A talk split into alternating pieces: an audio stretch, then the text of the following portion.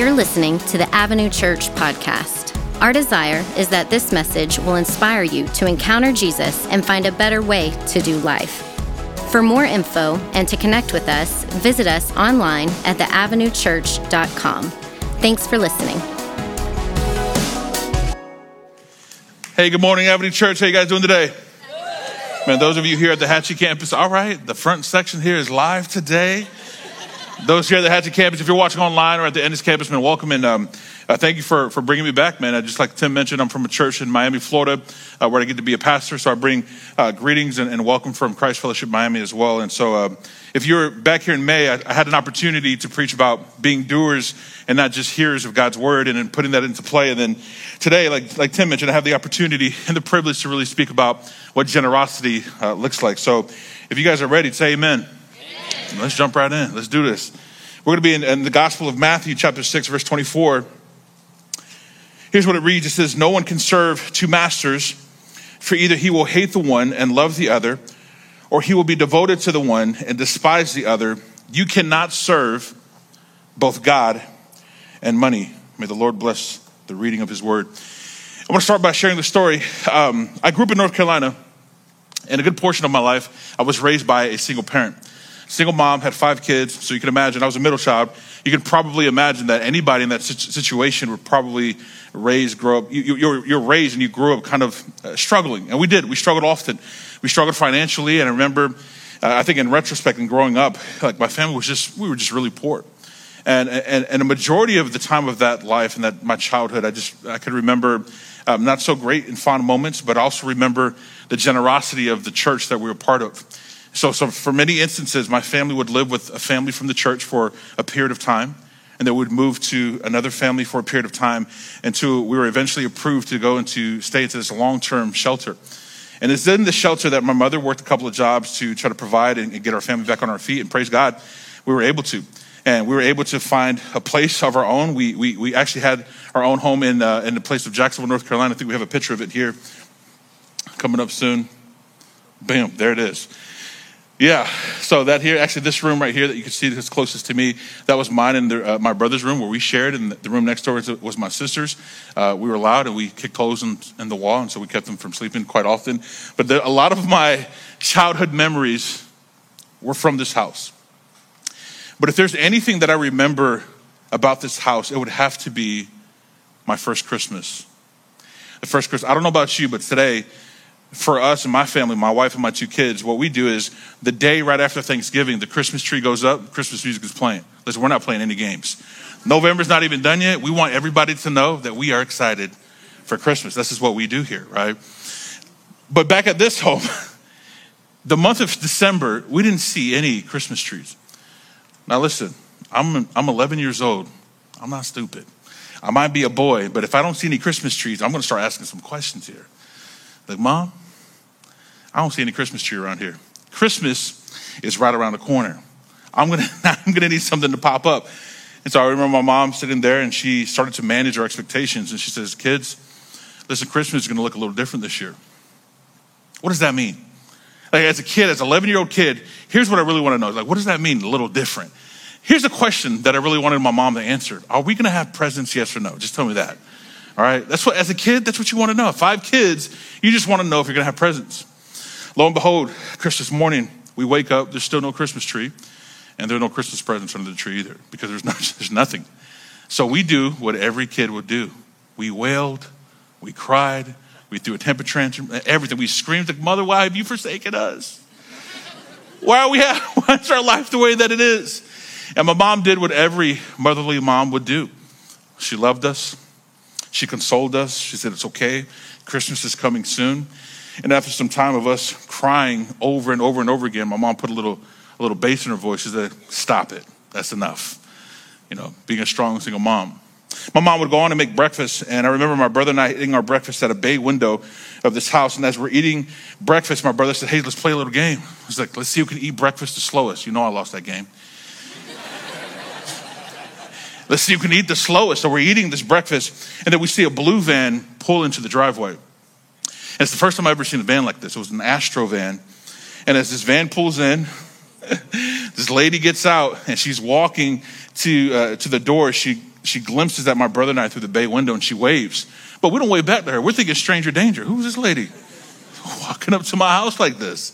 We answer the door and we say, Mama, somebody here at the door for you. So we turn back, we look at this lady. She extends her hands and says, Come, baby. Now, mind you, we're still, we're, we're still thinking stranger danger, right? So I take a step back and I look at my brother who's older, and my brother's standing there like this. like sizing up this old white lady like this. And he looks at me and he gives me like a nod. You know what that nod is, right? I'm 11, my brother's 12. That nod is basically if anything were, were to happen, we knew that we could take this lady. So we went. That's exactly what that meant. That's just, that's just, that's just how life was. He's like, we got that? We good? Ah, we good. So we walked, we followed this lady. She opened up the van, and before I can even see what was in the van, I saw the look on my brother's face. Boy, oh boy. This was a great day. Again, one of the most fondest memories in that house. We opened up the van, and that van was filled to the brim with presents with gifts. I come back in I'm like getting goosebumps just thinking about it. It was so amazing that it was just a wonderful day. I remember screaming at the top of my lungs, like, oh my goodness. I ran into the house like, mom, get out here right now. And then telling my sisters, you wouldn't believe this. Santa Claus is really an old white lady. Get out here right now. It's just crazy. We went to the car and we were pulling all of these presents back into the house. And I remember sitting there and opening it up. We got like ninja swords, we got Legos, and then I remember holding like a G.I. Joe and just thinking to myself, this is amazing. And I remember this lady my mom talking, them crying. And I remember her telling my mother, saying, Jesus loves you and Jesus loves your children. Listen, I knew, I knew very little about Jesus, but as I was holding that toy, I thought to myself, he's like, yes, he does. yes, he does. I don't want you to miss the, the, the, point of why I share this story and the passage of, of what I shared that you can't serve both God and money. I was impacted at a very young age by the generosity of the church. People who gave their time, their talent, and their treasure. People who gave their money to advance the gospel so that my family and I could have a Christmas. Still to this day, I've never forgotten it, and I will never forget it.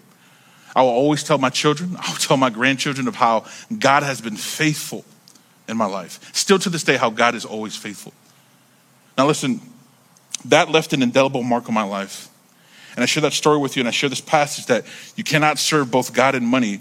And the reason why I share those two together, because you'll see the heart of Jesus in our passage today, and the fact that if you struggle of serving both God and money, there's an antidote to that. And the antidote is by being generous. Now, listen, you might be new to the church, or maybe you're skeptical when a pastor talks about money and you won't listen to a pastor talk about money because you're just waiting for the pastor to try and get your money. So let me just start by saying this I don't want your money.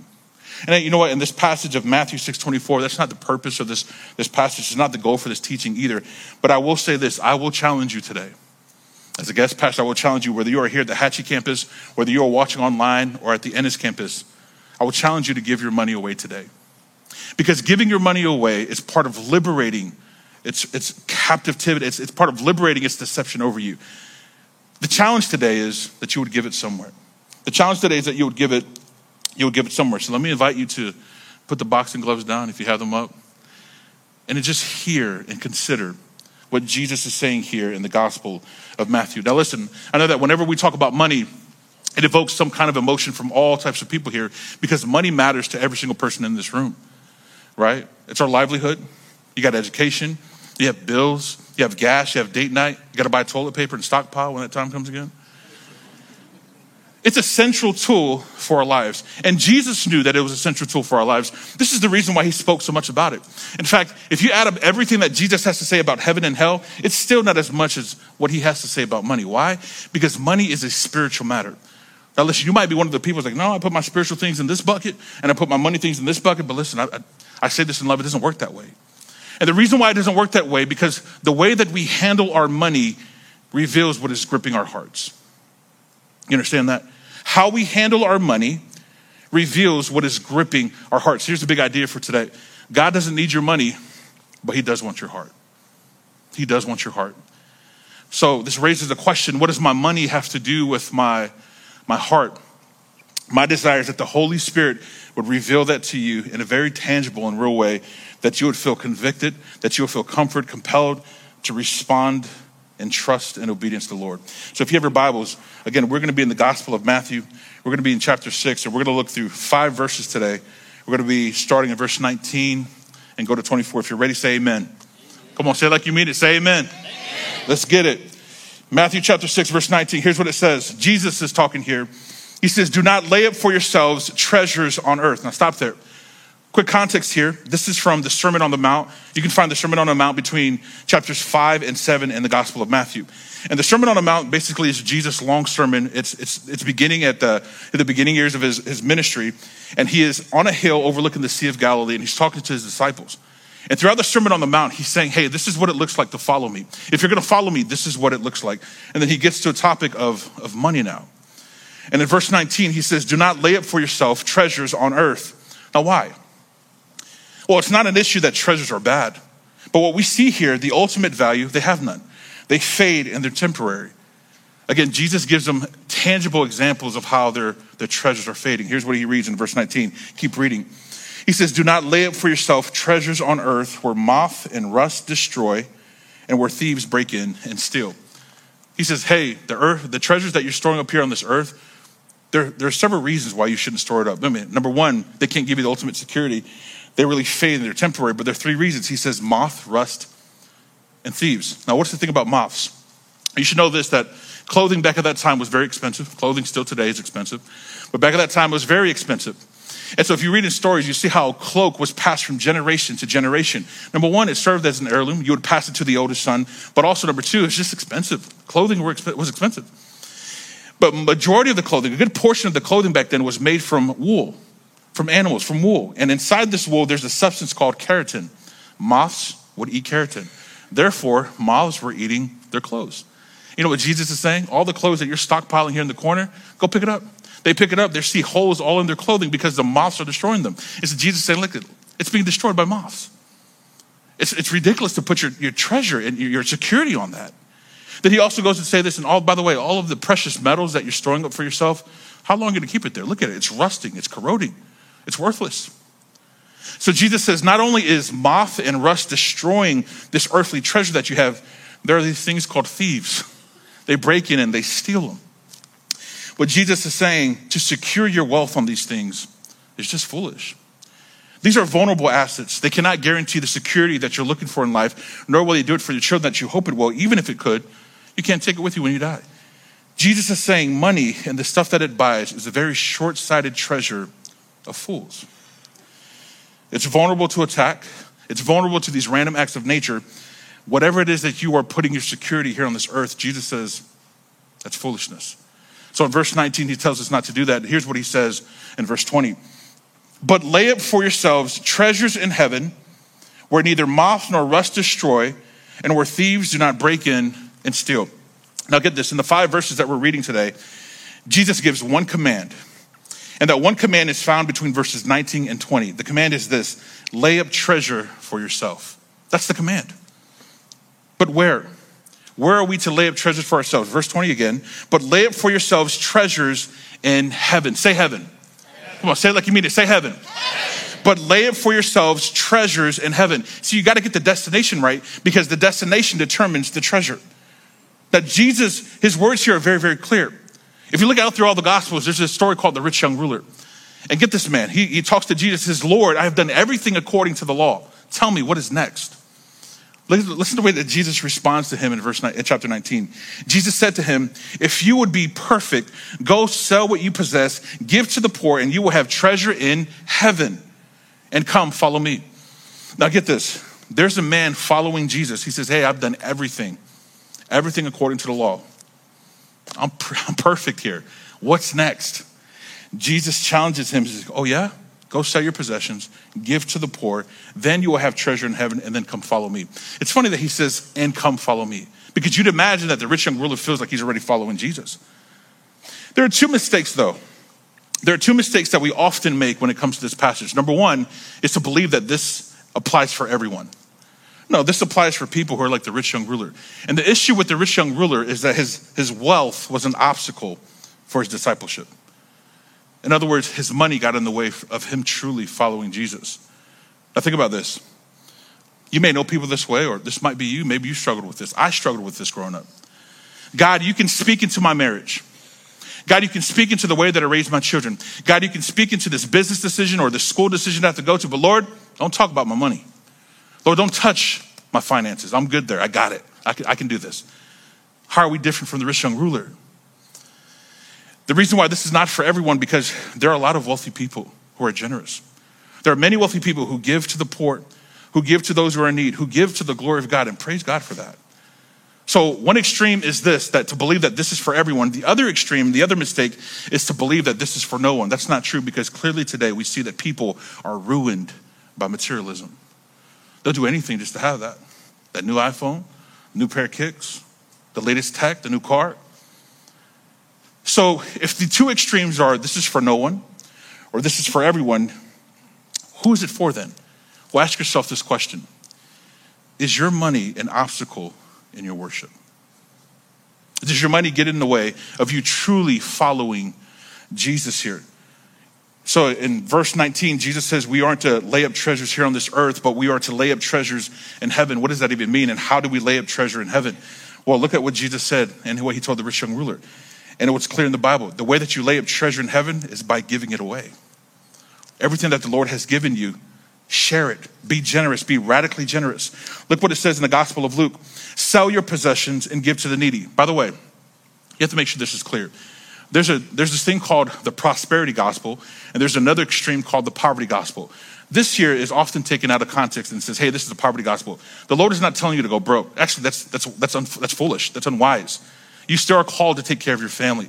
You're still called to feed the, your fam, the, the, those who are in, are in your care. So this here was to sell your possession to give to the needy. He's not saying to, hey, you know, get, here's my car, my house, take everything, Here, empty out my bank account. That's foolish. What he is saying here is not hoarding your wealth, not worshiping your wealth, not focusing on your wealth. So this is not the prosperity gospel, nor this is this the poverty gospel, which means the less that you have, the more holy you are. That's foolishness too.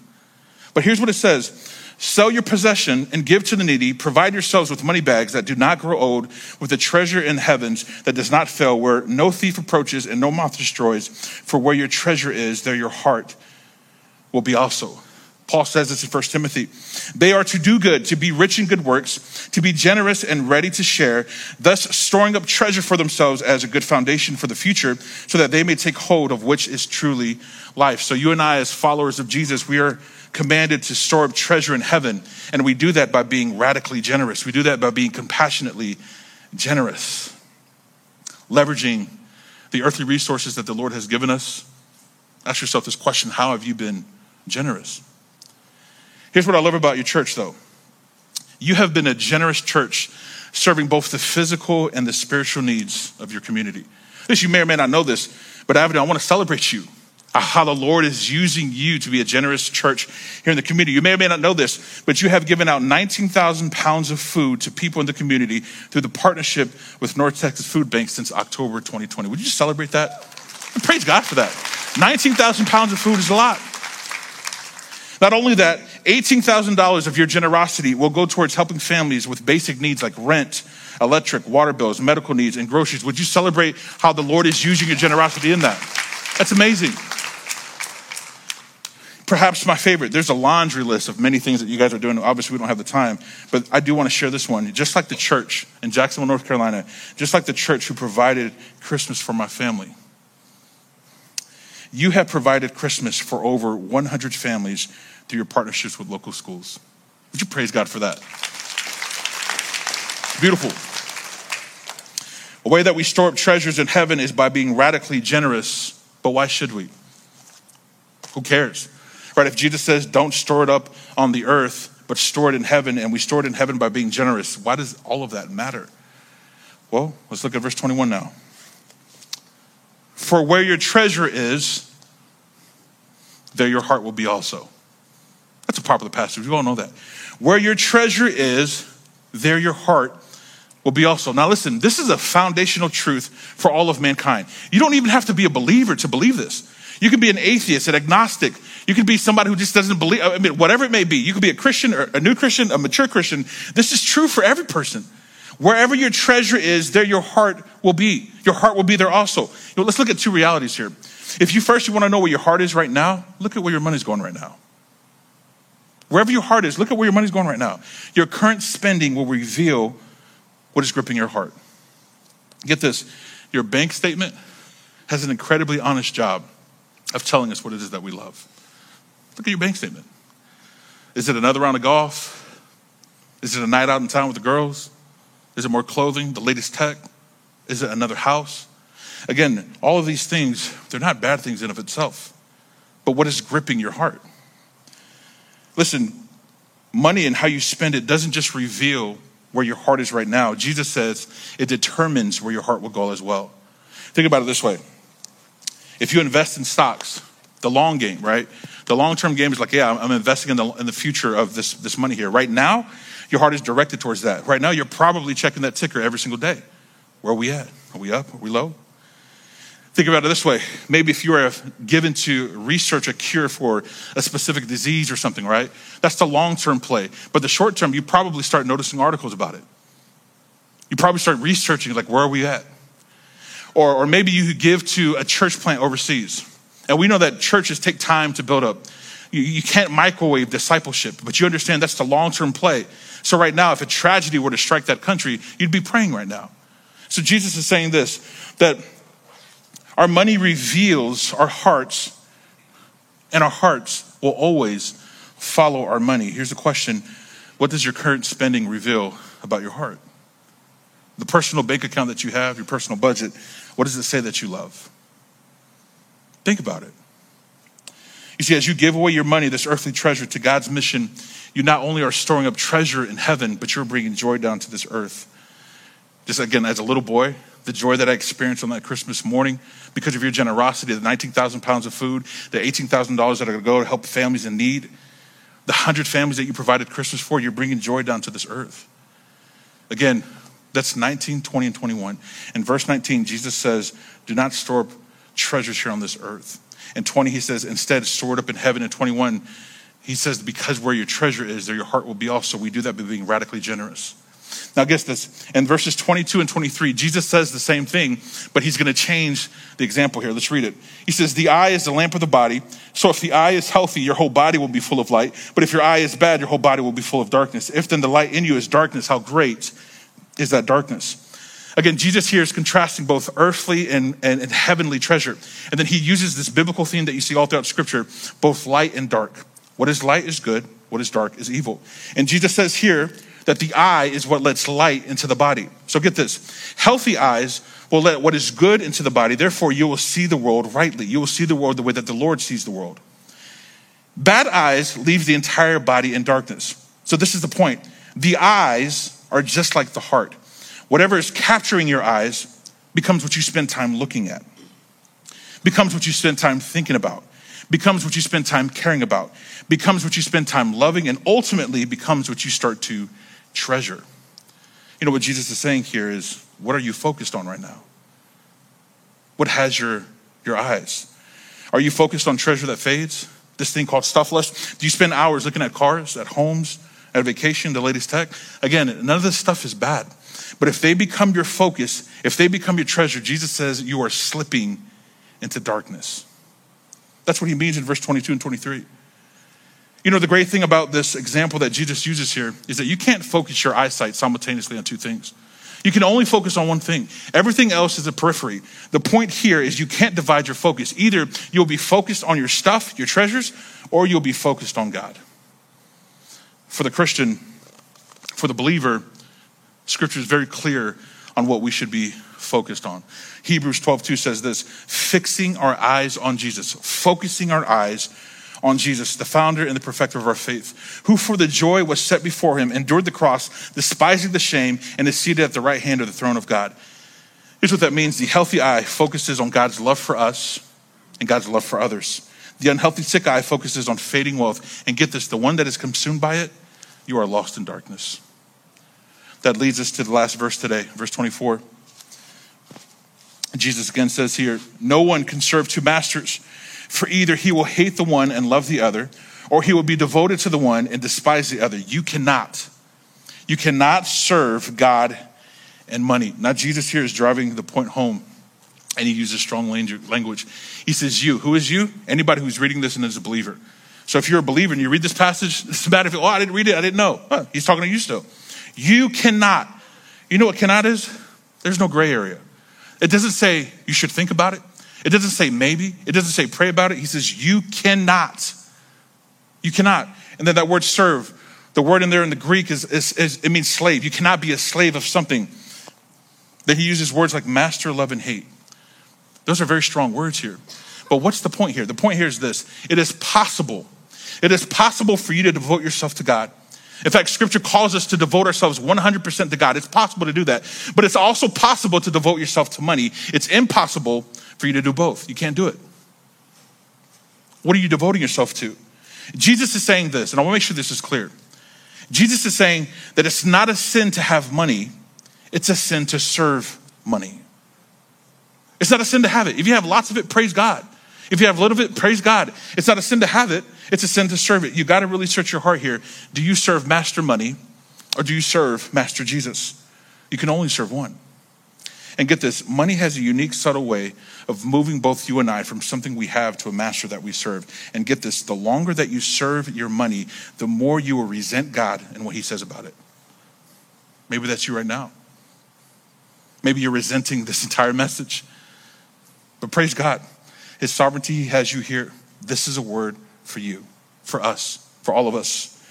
The more you resent the Lord and what he has to say about money, Remember our big idea for today that God doesn't need your money, but He does want your heart. He knows that it will wrap around your heart like nothing else.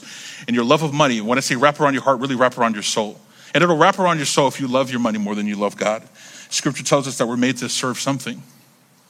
It's written on your hearts to serve something. You will commit and devote yourself to something. What are you serving? What Jesus is saying here and what he's warning us here today about is that money makes a terrible God. It makes a terrible God. Money promises blessings, but it doesn't deliver. It promises security, but delivers anxiety. It promises friends, but delivers loneliness. It promises happiness, but delivers problems. It promises redemptions for sins, but it delivers us to temptations of new sins. Now, Jesus, on the other hand, who is a benevolent and giving God, a generous God, he is faithful to his promises. Jesus gives you salvation from, sin, from your sin. Jesus gives you eternal life with God.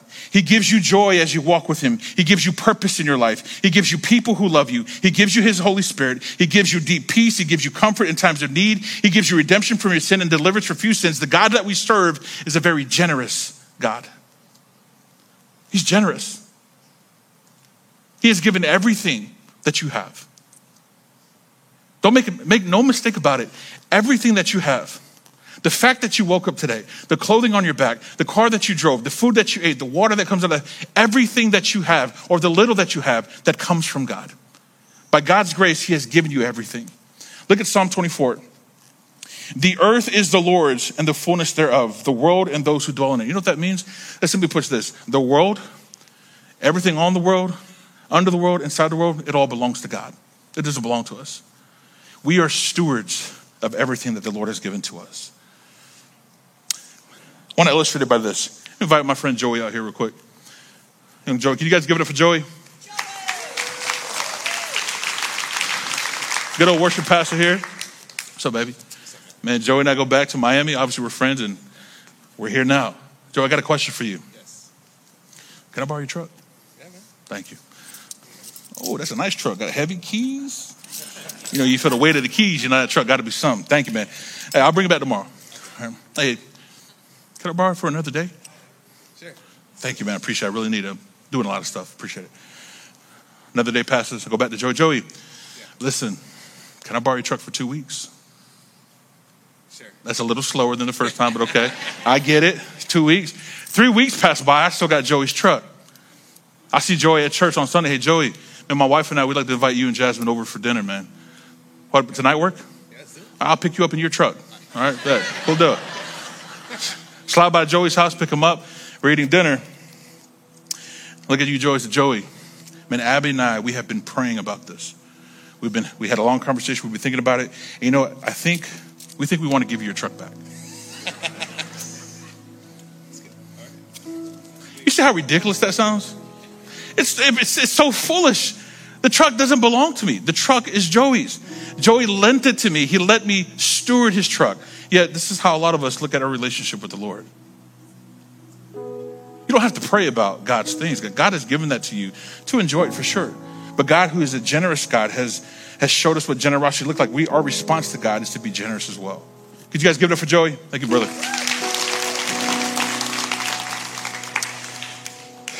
We are to develop and to cultivate all that God has given us. The question is this how are you how are you stewarding what God has given you?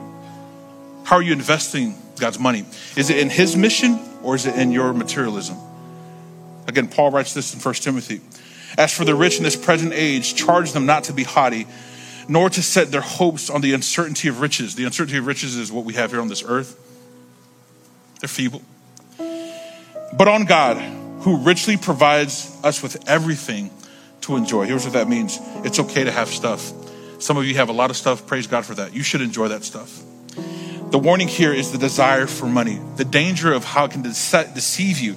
It's deception over your heart. It can engulf your heart without you not even really knowing it. You want to know how you ensure that doesn't happen to you, regardless of how much you have? You give it away. It's by being radically generous. The most likely competitor of your worship is probably your money. Giving it away is part of freeing, it's freeing its deception over you. In the words of Jim Elliot, here's what he says He is no fool who gives what he cannot keep to gain what he cannot lose. You know, where the only place you can find security is not in your money, it's not in your stuff. The only kind of security that, that he talks to gain something that you cannot lose, that's only found in the gospel. And listen to this. If the gospel is not transforming your heart, if you're not pursuing God daily, if you're not spending time in God's word, we talked about this a few a while ago when I was here uh, about the difference between behavior modification and heart transformation. If your heart isn't being transformed to become more like Jesus, this is just going to frustrate you. You can try to be generous, but every single time you give it away, you're going to give it away begrudgingly. Something has to shift in your mind and your heart to believe that God, everything that I have comes from you. Everything. Where do you stand? Where are you at when it comes to generosity? Listen to this God doesn't prosper you to raise your standard of living, He prospers you to raise your standard of giving. The same generosity that I felt as a kid, as an 11 year old boy, all throughout my life. And I, could, I wish I could tell you that the struggles in our life didn't just stop there. That was Christmas was great. The next day and next week, we still needed something to eat. The generosity of the church, the generosity of other believers who just found out and heard our story that continued to give to us Look how God has used them and blessed them. Still to this day, over 20 years later, I still say this. I stand before you sharing how good God has been. Listen, let's be clear. It's not a bad thing to be wealthy. Some of you here in this room at, at Ennis or online, maybe the Lord has blessed with a lot. God gives his children good things. You should receive them and you should enjoy them. But that's different from hoarding it. It's a different, it's different from, from being selfish, selfish with it. God has given us wealth as an opportunity to be generous to the world and showing the love of Christ through our generosity. You know, at the beginning, I shared the story about how being an 11 year old kid and, and how this church, this kids director, she, we found out later she was a kids director from this church, came to show us love on Christmas Day. And I remember the hope that I received from those presents. Like, man, Jesus is amazing. As a little kid, that rocked my world. Now, I can't tell you that I wanted to go to church. You know, I, I, I didn't want to go back to church. I didn't you know, I just, I, I kind of went because my parents told me. But to feel the generosity and the love and the compassion from that church and to see that, hey, man, this is Jesus, man, that was amazing. Full circle, every single Christmas, I have the opportunity to do the same. This past Christmas, my boy and I, Jeremiah, we went out to, across Miami-Dade County, to deliver presents to families who are in need. Now, what I love about doing this here is I understand how it feels to be on the receiving end of it. So as I'm walking up to the door with my boy, I pray, God, there might be a little Gideon in there. 11 year old boy or girl. I pray that these gifts would just be a gift of hope, but seeds would be planted. And one day, that lady and her four grandchildren may come to know the Lord. Know the Lord. This is because of our generosity, your generosity, that we're able to bring joy back down to this earth, that people are able to experience God's goodness. This is what gospel motivated giving looks like. The fact that you can give, you can give willingly and freely to your church. Again, let's go back to how you have blessed 100 families with Christmas. We have some notes from, from some of the kids that you have blessed because of your generosity. Kids who, from the schools that you partner with, who have written thank you letters because of your generosity. Now, I don't know what the Lord is going to do through their life. Like, I didn't grow up wanting to be a pastor. I actually thought pastors were clowns. Some of them are still. Let's be real, depending on what the theology is. But I used to think that, right? I grew up as like, I don't want to be, I don't want to go to church. I don't, I don't want to go to be, this is what the Lord has done. From this moment in my, in my life, even before this, in many ways and, and, and areas upon my life, as we, as we continue to go, I see how the Lord has been faithful in my life. How good he is, how good he has been to both, not just my life, but my, my wife's life as well. Listen, all these seeds that are being planted, I pray that these families will come to know Jesus. The fact that your generosity has blessed so many families here in your community, near the Ennis campus as well, you're praying that seeds will be planted. We have an action step here. What opportunity do you have to increase your standard of giving? Thanks for joining us today.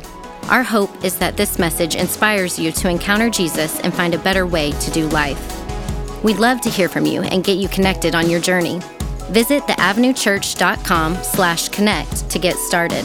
To hear the latest from us, don't forget to subscribe. See you soon.